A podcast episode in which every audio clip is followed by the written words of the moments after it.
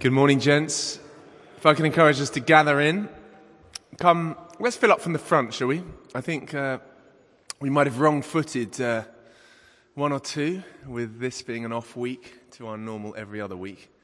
So let's show Paul some love by filling up from the front. Grab that tea, coffee, croissant. Keep heading in, especially Uh, the son of our speaker. It's fantastic to see everyone again this morning um, at Saint Michael's. I hope you're surviving this this weather. Heard this morning of, uh, I don't know, Rupert, whether you were on that train, but people commuting back home last night on a train that still had its heating on. So I don't know quite what that was like, but um, perhaps that's where some of our men have got to. They, they perished on the commute home last night.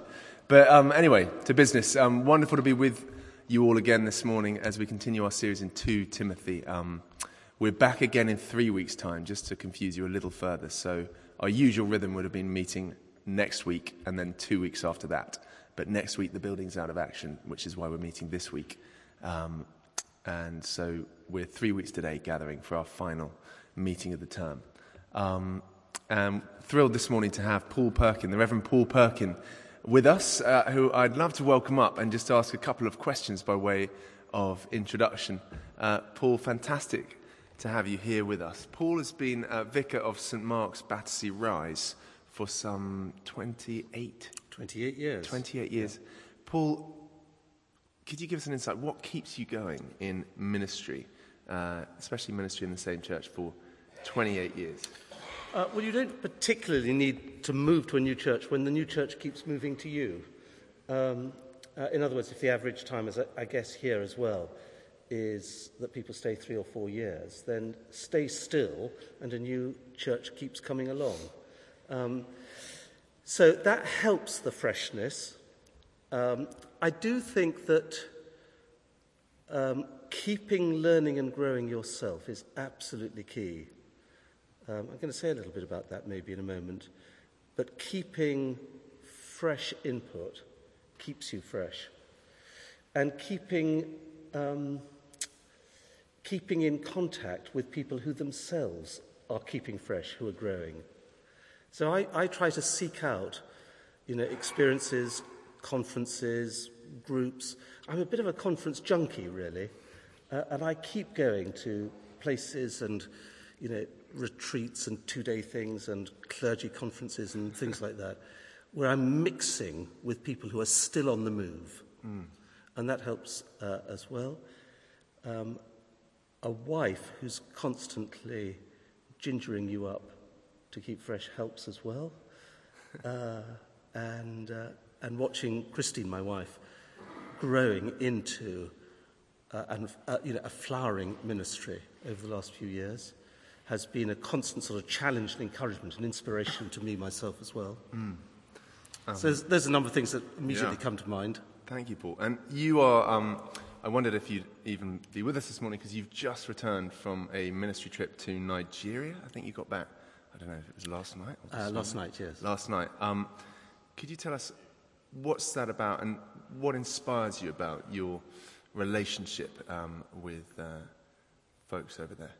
Uh, I was just saying to Charles, seeing the and meeting the African congregations and their leaders in their context is very different from seeing them when they come to England for a, an Anglican conference here. Uh, seeing the confidence, um, the clarity, the simplicity, the sharpness, the incisiveness, I, is what I mean by that, of their ministry is very impressive. Um, seeing them utterly at home in a very stressful situation. Um, what they call the crises, their word crisis is what in Northern Ireland used to be called the Troubles. It's the same, exactly the same meaning, the Troubles in Northern Ireland, the crisis in Northern Nigeria. It means uh, torching of buildings, um, kidnappings, killings, uh, bombings and so on. These are happening certainly two or three times a week. Uh, and in some cases every day, still, all round. That's taking the whole of northern Nigeria. Um, of course, we saw the, um, the two hundred Chibok girls that caught international news, uh, which incidentally caught international news partly because there were so many, there were two hundred girls, uh, partly because they were girls from a boarding school, but mainly because they came from the upper echelons of society. Um, and therefore, the news of it hit global press very, very quickly, uh, which they're not negative about. They say, you know, if there was one thing that was going to catch the world's news, that's good. But as long as you realise that there were lots of young girls being kidnapped before then and lots after then. Um, on the day we arrived, a thirteen-year-old girl indoctrinated by Boko Haram um, uh, uh, killed herself in a suicide uh, bomb attack. Um, so that's the level of what's happening. Can you imagine it? thirteen-year-old girls being so indoctrinated with the promise that they will go to heaven if they sacrifice themselves um, with a suicide bomb um, and killing lots of people in the marketplace. Um, so that's what they're living with all the time. But there's a kind of simple joy and, and determination which is so impressive in the midst of all of that. Mm. Wow. Um, thank you, Paul. Certainly something we could pray into in our groups uh, a little later this morning. Um, we're so uh, glad you could be with us this morning. Can we pray for you? Thank then, you. Mm. Father, we thank you um, for bringing Paul safely home with Christine and the team from Northern Nigeria. We thank you uh, for his ministry, Lord, his leadership in the local church and beyond, for his gifts, Lord. And we just pray this morning that you would send your Holy Spirit afresh to bless him, to speak through him, to take his words and drive them home into our hearts, enabling us to live for Jesus more and more. In his name we ask it. Amen. Amen. Well, I gather, thank you for your invitation, by the way, but I gather you've reached Second Timothy chapter four, so I'm going to read the first eight verses of Second Timothy chapter four. It's page eleven ninety-seven in this Bible, and I suspect it may be the same in yours.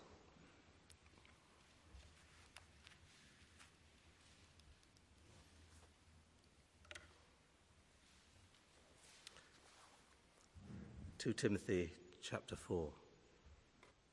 In the presence of God and of Christ Jesus, who will judge the living and the dead, and in view of his appearing and his kingdom, I give you this charge. Preach the word, be prepared in season and out of season, correct, rebuke, and encourage with great patience and careful instruction. For the time will come when men will not put up with sound doctrine. Instead, to suit their own desires, they will gather around them a great number of teachers to say what their itching ears want to hear. They will turn their ears away from the truth and turn aside to myths. But you, keep your head in all situations, endure hardship, do the work of an evangelist, discharge all the duties of your ministry. For I am already being poured out like a drink offering, and the time has come for my departure. I have fought the good fight, I have finished the race, I have kept the faith.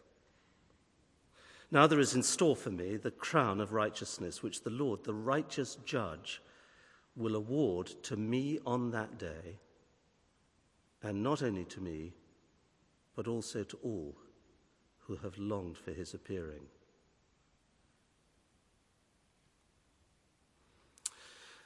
I've finished the race, he says, verse seven. Uh, Paul is thinking of a long distance race. And these are the last words of the Apostle Paul in possibly, probably, his last letter. And so the last chapter of the last letter that have survived. Paul's final charge to Timothy in this chapter. And therefore, his final charge to the church. And therefore, his final words to us. Indeed, they may contain some of the very last words he ever spoke or wrote. Uh, it's been called Paul's Sermon on the Mount.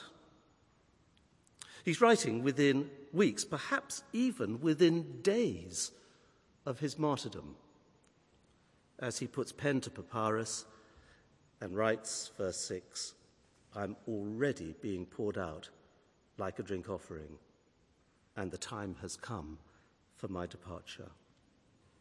I have finished the race. I've fought the good fight.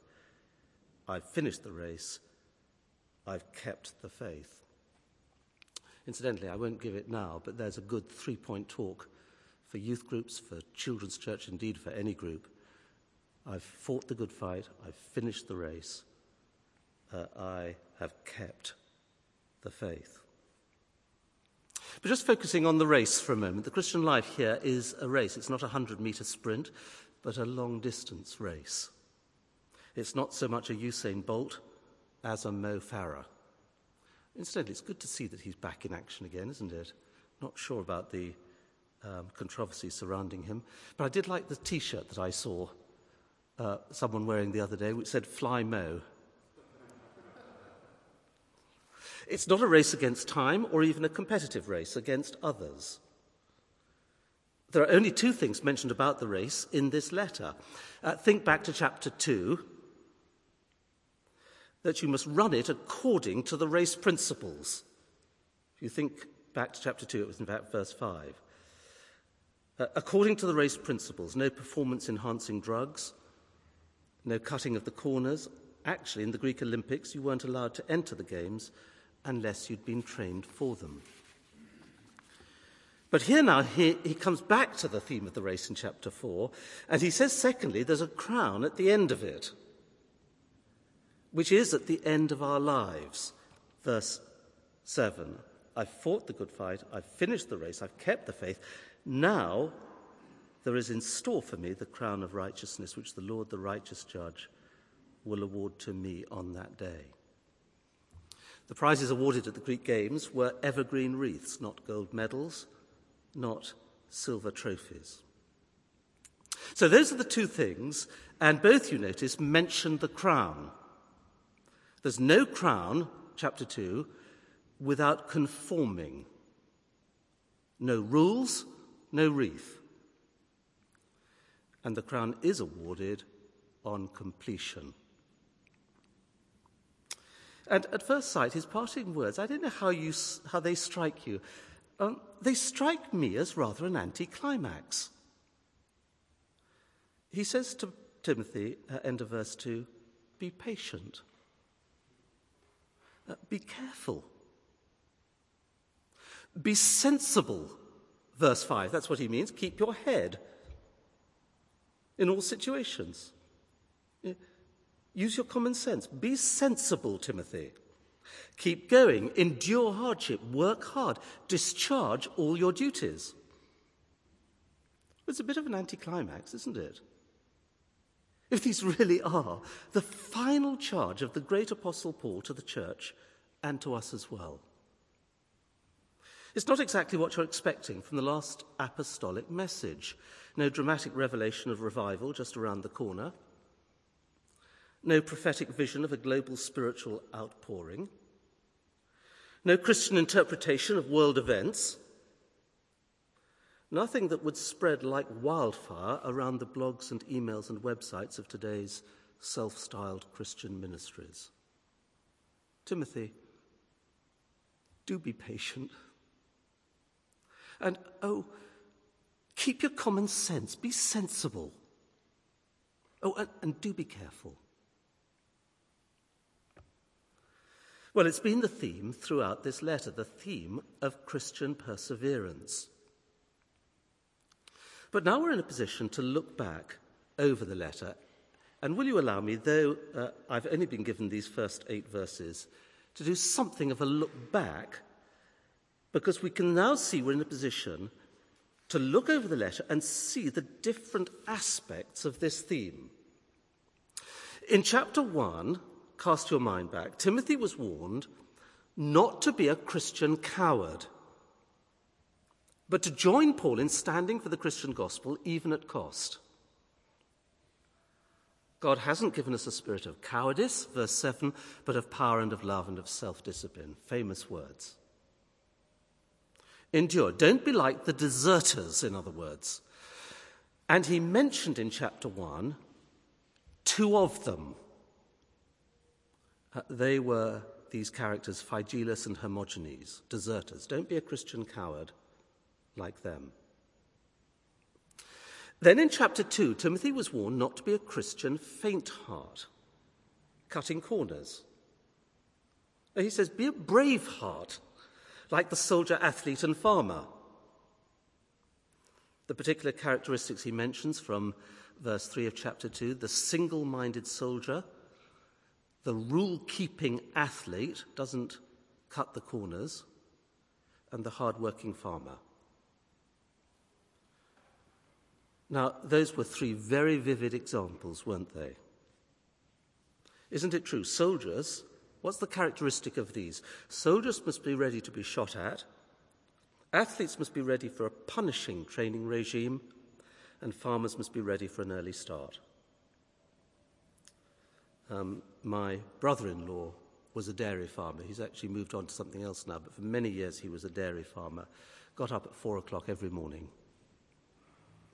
Um, and last week I was talking just casually over lunch to an archdeacon in Nigeria. His name was Austin. And I said to Austin, tell me what your daily regime is. Take me through your day. And he said, well, I get up at four. I did stop him at that point. I said, what time do you go to bed? And he said nine thirty. So that made me feel slightly better. He said, I get up at four and I do my devotions. My personal devotions. I said to him, now, do you, do you get up? Do you get dressed? Do you have breakfast? He said, no, I just get out of bed, and as I am, I do my devotions from four till five.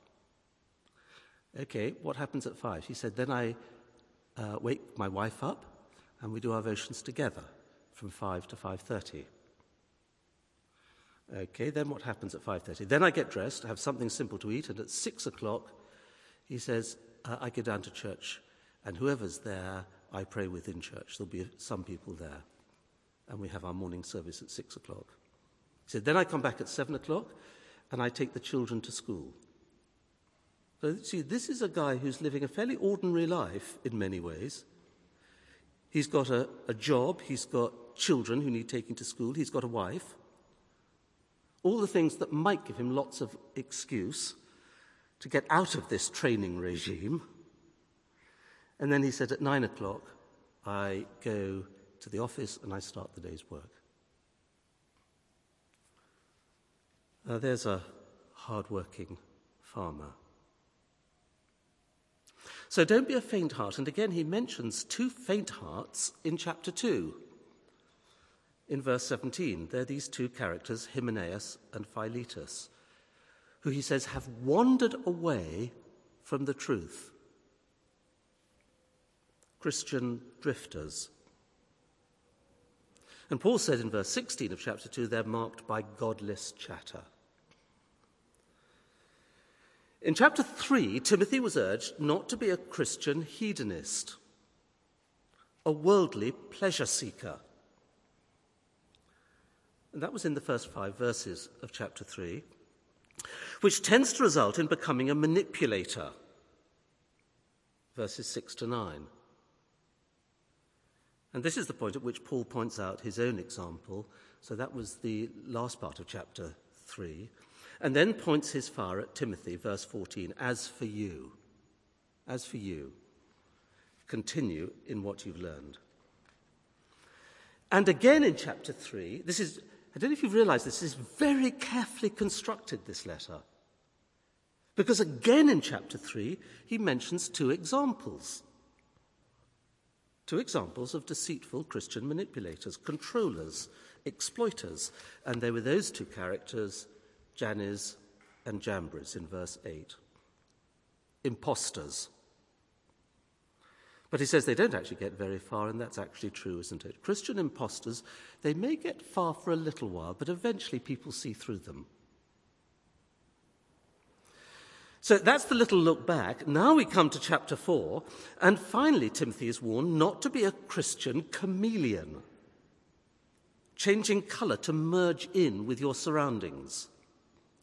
The people pleaser in verses one to five. Like the story, it's a well-known one, you'll have heard it before, of the police cadet exam. The police cadet is told, you are walking along the street on duty, and there's an accident in the middle of the road, and somebody is injured. At the same time, uh, there is a fire in an upstairs window, and someone calling out for help from the upstairs window. At the same time, along the street, you see on the pavement someone being mugged. Which would you deal with first? To which the police cadet replied, take off uniform and mingle with crowd. But it is true, isn't it? It's very easy, very tempting for all of us to take off our Sunday uniform on Monday and mingle with the crowd. And so at the end of his letter, he comes back to the soldier and the athlete that he had way back in chapter two. And you notice he, he doesn't include the farmer here, but he does include the soldier and the athlete in verse seven when he says, I fought the good fight, that's the soldier, I finished the race. That's the athlete. Now, the contrast he's making now is not so much the cowardly deserters of chapter one, nor the half-hearted drifters of chapter two, nor the manipulative impostors of chapter three, but the Christians in any congregation in danger of just giving up.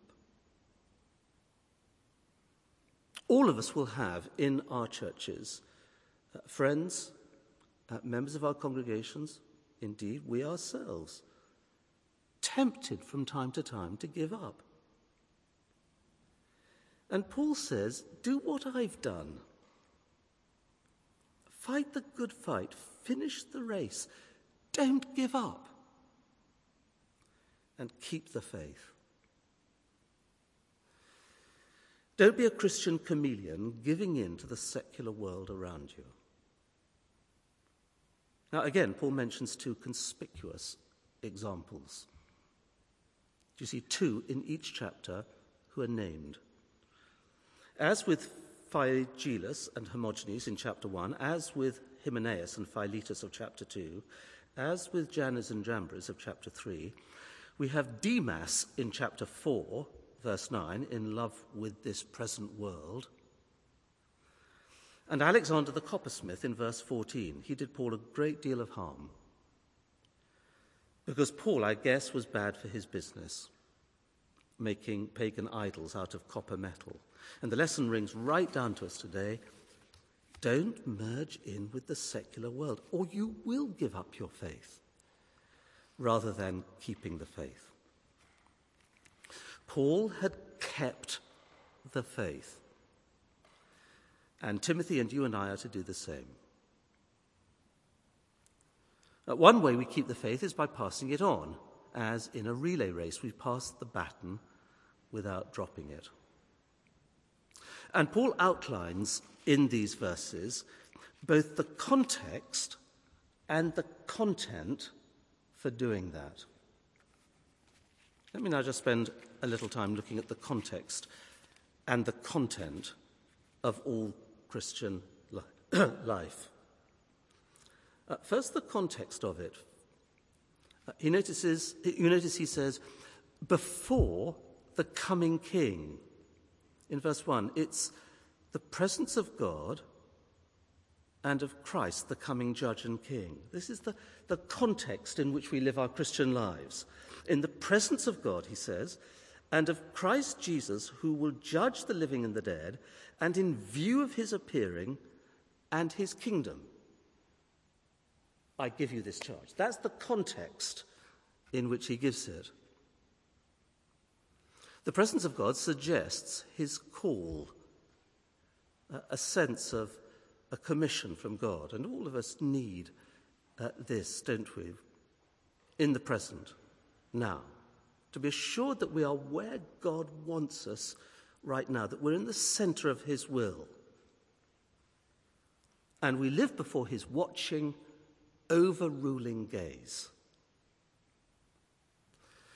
But I think the main emphasis of this verse is not so much the present God as the coming Christ. Christ, he says, will come to judge.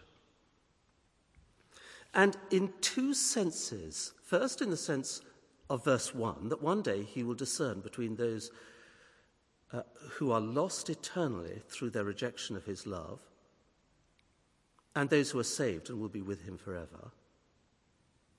Part of the human race will be condemned. Part of the human race will be justified on account of Christ's death for us.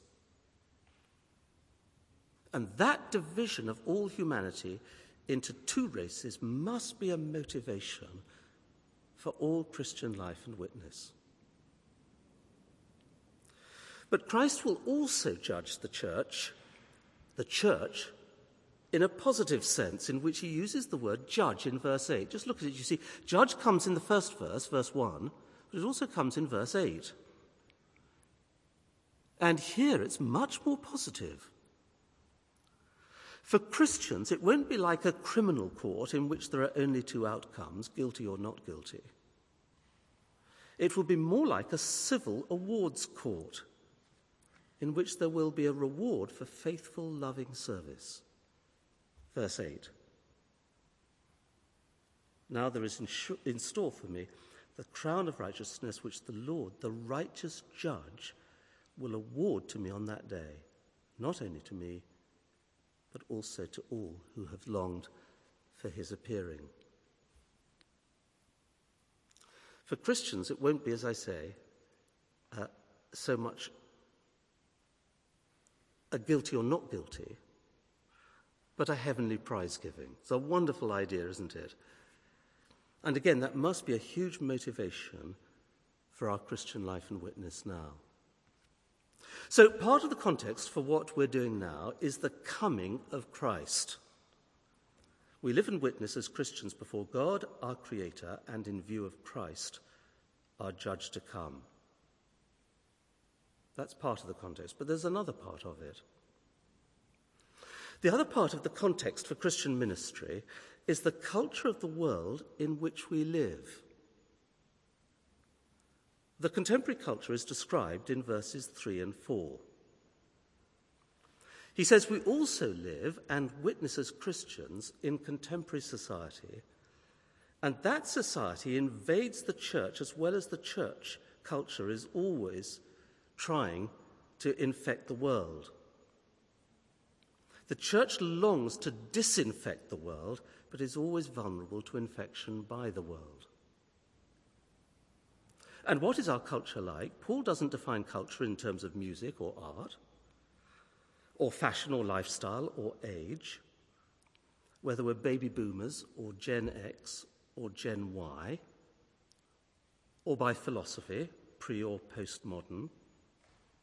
One characteristic is singled out, common to all ages and societies, that people cannot bear the truth. They long for the truth, but cannot bear the truth. And Paul says it negatively and positively, and you notice he says it twice. In verse three, he says they will not put up with sound doctrine, instead will look for a multitude of teachers to suit their own likings. And then again in verse four, he says they'll turn their ears away from the truth and turn aside to myths.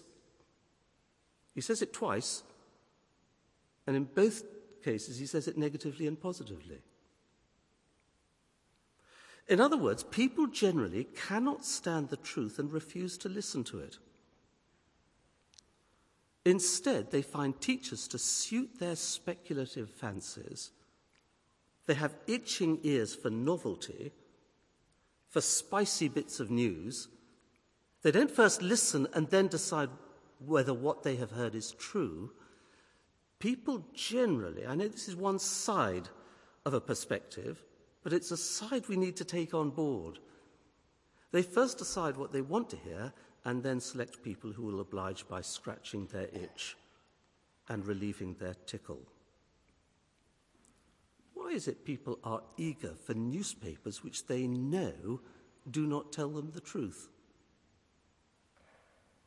Indeed, most eager for the least truthful.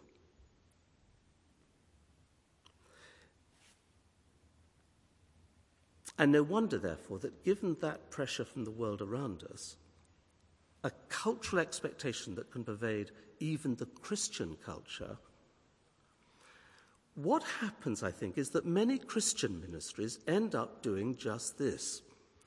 They end up with a Christian ministry to Christians only. And what's more, giving Christian congregations what they want to hear. Now, whereas, of course, that is precisely the thing Paul says to Timothy not to do. Do the work of an evangelist, he says. I think you could imagine possibly Timothy thinking something like this. He says to himself, if people will not listen to the truth, if they can't bear the truth and won't put up with it, wouldn't it be better to narrow down Christian ministry at least to the most receptive? In other words, people who are already in the church, and give them what they want to hear. No, says Paul, that's precisely the thing not to do.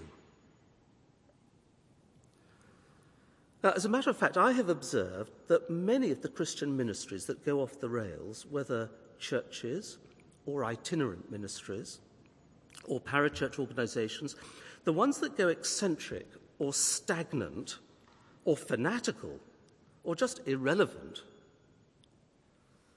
that get caught in a time warp and end up in sentimental nostalgia, are precisely those which go for a ministry to Christians only. Now, I'm not suggesting we shouldn't minister to one another and teach Christians. Of course we do, but if that's all we do, we're very vulnerable. It is, in fact, the presence of unbelievers in our congregation, paradoxically, of unbelievers that we're speaking to, that keeps us on the rails, because they keep us in touch with the real world. And if we ignore this pattern, we do so at our peril of becoming unbalanced. If we restrict the ministry to professionals, paid employees, or if we restrict the message to one doctrinal emphasis or another, or if we restrict the audience to Christians, then the ministry is likely to go off the rails. Now, that's the context for Christian life and witness. But now the content, verse two. If the context is in the presence of God, the content must be appropriate to the setting, verse two. Preach the word, be prepared in season and out of season, correct, rebuke, and encourage with great patience and careful instruction. The content of Christian life and witness and ministry is essentially, in this phrase, preach the word. Uh, the word is identical to the gospel, the good deposit of chapter one. It's the conviction in chapter three that he'd learned from the Christian scriptures and from his upbringing. In chapter four, it's the sound doctrine of verse three, the truth of verse four, the faith of verse seven. And Timothy was to preach it, but all of us, of course, in every age are committed to pass it on, whether formally or informally. To use the title that we used uh, of a course uh, uh, that we used some time back, a course called Lost for Words. We're to be not lost for words, but as he said, prepared in season and out of season. And you notice these four things. We're to be urgent, In season and out of season, one translation gets the right sense, I think, convenient or inconvenient. Meaning not whether or not it's convenient for ourselves, but whether or not it's convenient for our hearers. Sorry, the other way around. Not whether or not it's convenient to our hearers, but whether or not it's convenient to ourselves. We have no liberty to barge insensitively into other people's privacy. Now, what Paul means is be prepared to witness to Christ whether it's convenient or inconvenient to you. It's not a biblical warrant for rudeness, it's an appeal to us for readiness. We're to be urgent, we're to be relevant, correct, rebuke, encourage. Uh, the New English Bible puts it with argument, reproof, and appeal. And those are the three approaches that we often need to give to people. Intellectual, argument; moral, rebuke or reproof; and emotional, appeal. Isn't it true? Some people that we meet are tormented by doubts, and they need to be convinced by careful explanation. That's what they need. Some people are imprisoned by sinful and dysfunctional lifestyles, and what they need is to hear God's moral ideal, to be reproved by it. And others again are haunted by fears. They need to be encouraged. And God's gospel does all this and more. So we need to be relevant. We need to be patient. And here's a vital balance, because although we're to be urgent in the sense that we are longing for people to make a ready response to Christ, we're to communicate with great patience. If we've been trying to bring somebody to church or take them to the Alpha course, we're to be very patient with people. We must never resort to pressurizing people or the attempt to contrive some kind of decision out of people. But wait patiently for God to work in their lives. And we're to be intelligent, careful instruction. So this is Paul's charge to Timothy and to us. If people are initially, at least, reluctant to consider the claims of Christ, then all the more we must be urgent in our approach, relevant in our application, patient in our manner, and intelligent in our conversation. Ours is the faithfulness department. The results department is God's. Well, as I apply all this, I suppose the first question about the Christian life as a long-distance race is that at some point you have to start the race. Getting into the race isn't automatic. We have to start running. And for the London Marathon, you can't even just turn up, I gather, to the start. You have to apply. Paul himself had started on the Damascus Road when the risen Christ appeared to him, took hold of his life, and set him off on a new track. And you don't start the race by virtue of your birth, even being born into a Christian family or church. You have to start running yourself. You don't come out of the womb and, as we say, hit the ground running. I started the Christian race in my bedroom at university. And many, ideally in Christian families, can't remember a time when they were not running, but you still have to start running the Christian race.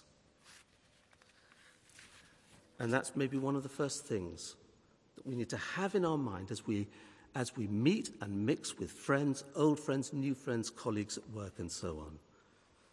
To encourage them, to ask them, have you started the race? Secondly, you have to run the race. You have to keep running. It's no good just starting and then giving up. That's the message of this chapter. Paul had kept running, or in similar language in this verse, I've kept the faith. And Timothy and you and I are to do the same. and we keep running by passing on the faith. At least that's one of the key ways in which we do. As in a relay race, we pass the baton without dropping it. But there, of course, the comparison with a relay breaks down, because in a relay, as soon as you pass the baton, you stop running. But in this race, you've always got a baton in your hand, and you keep passing it on, and as soon as you've passed the baton, you find the baton's in your hand again, and you're to pass it on to someone else. Just as in verse two, we're prepared to do it in season and out of season. And not only that, of course, we must finish the race. The different age groups among us, even the age groups among us here, are asking different questions about life. And certainly the friends, the family, the colleagues at work are all asking different questions. Someone has said the twenties ask, am I noticed? The thirties ask, can I make this all work? The forties ask, is there something more? The fifties ask, can I hold on?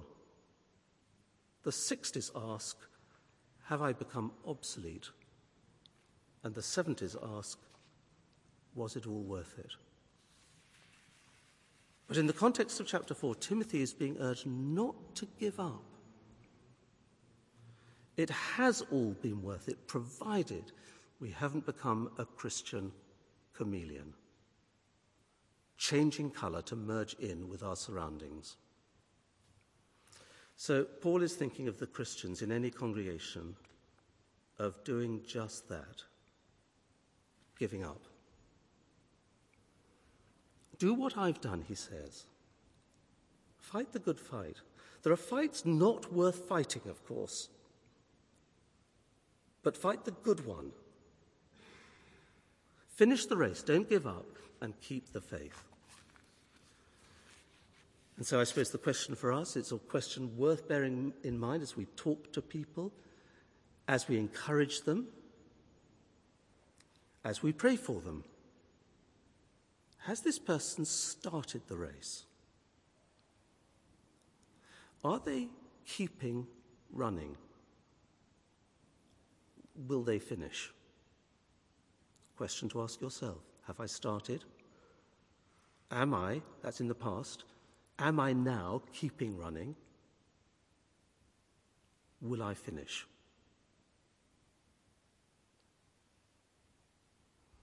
And as I close, can I just point out, forgive me for stealing a tiny bit of next week's thunder, if you're doing the rest of the chapter next week.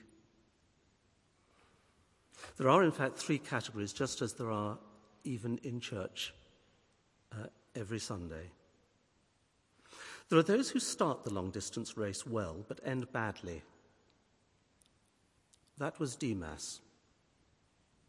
He was presumably once a believer, a close friend and colleague, one of Paul's confidants. But Demas, in love with this present world, had drifted away. Start the race well, but end badly. There are those who start the race badly, but end well. Like Mark, who's mentioned at the end of this chapter. He started badly, which he admitted in his own gospel. It's in chapter fourteen, when he alludes to himself as one of those who, he didn't actually stop running, he ran away. But he ended well. As he says in verse eleven, he's useful to me, says Paul. The rift in their relationship was repaired. Started badly, but ended well. And there are those who begin well and end well, like Luke in verse eleven. And you know, looking back over the years of my own Christian life, I'm so grateful for those dear friends whose faith in their dying has inspired me. People like Mark Birchall, Mark Ashton, Chris Bartley, a doctor in our congregation. They finished the race. In a sense, it doesn't matter how we started. The question is whether we will end well. And if we're to end well, we need a clear view of the Lord's crown in verse eight, his Olympic version of a gold medal at the end of the race.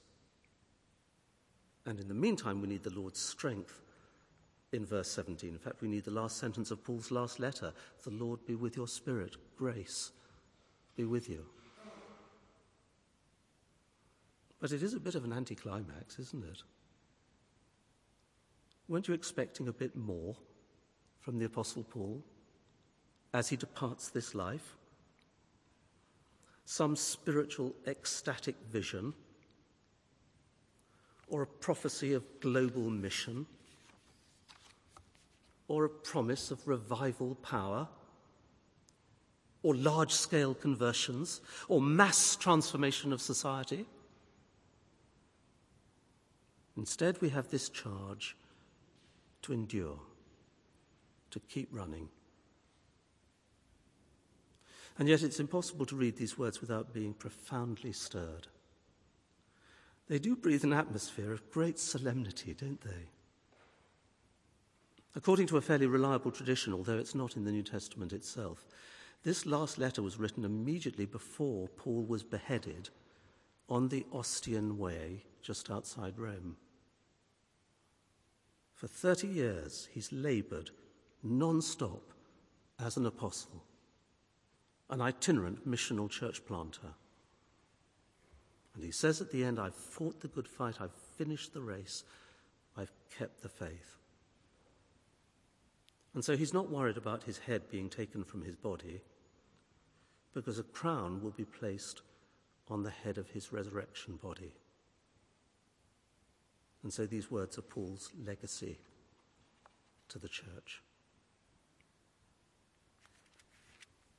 Let's pray, shall we? Father, looking round the church, many of whom I know here, I can see there are many who started the race and who are continuing it. But I pray first for myself and for all of us that we may finish well. And even now that we may keep running. We're very conscious, and we do confess that from time to time we flag.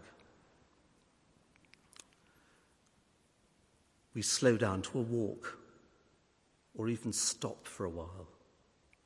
Some of us even drifting off course, worst of all going backwards. But thank you that you are a gracious God, and you're constantly urging us on, you're egging us on to keep running. And your great desire for us is that we should finish well, and that there's a crown. We hold on to that promise. We thank you that you, the prize-giving judge, promised this crown to all of us who, rather than being infected by the world, disinfect the world by our life, by our character, by our witness, by the truth that we live and proclaim. Please help us to do that well, formally and informally. Many of us here have positions in church where we do this from a microphone like this, day by day, week by week. Pray that you'd keep us true to you, true to your truth, not just telling people what they want to hear. We do pray the same for every one of us informally, in the conversations we have with people, the people we live with, or in our community, the people we mix with. Oh, Father, we pray that you would inspire and encourage us, even though ordinary day-to-day Christian life in some ways is a plod. It is, it's not glamorous. It's a day by day, one step in front of another. Help us to endure. Help us to persevere. and in so doing and along the way to know your presence, to have that awareness of the presence of God with us and in us by your Spirit, around us, giving us joy and peace. And as we live with and around those who seem to be very hesitant to run this race, give us great patience, we pray. Help us not to be distracted by them, ourselves to give up, but instead with patient and careful and loving uh, life and witness. And whether or not it's convenient to us, help us, we pray, Lord, to go on and eventually to know that as we do, we will bring help and life and encourage others to keep going as well. Right now, make your own personal determination, Lord. Whatever it is you need to say to him this morning, Lord, help me to keep running today. Commit this day to him, whatever you'll be doing today.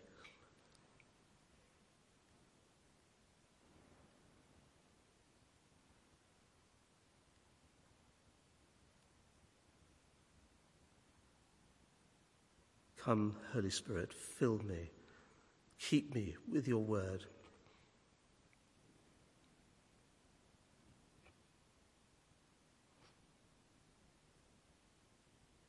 More courage, more faith, more love, more joy, more patience and wisdom.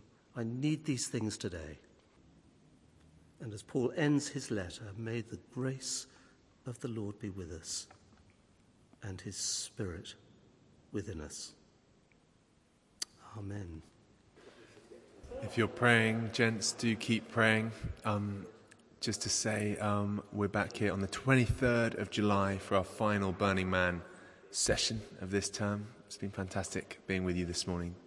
Do finish off your prayers. There's more coffee, croissants on your way out. Great to see you. Have a great week. Keep going, keep running, and encouraging others to do the same. And we'll see you back here on the twenty-third of July. God bless.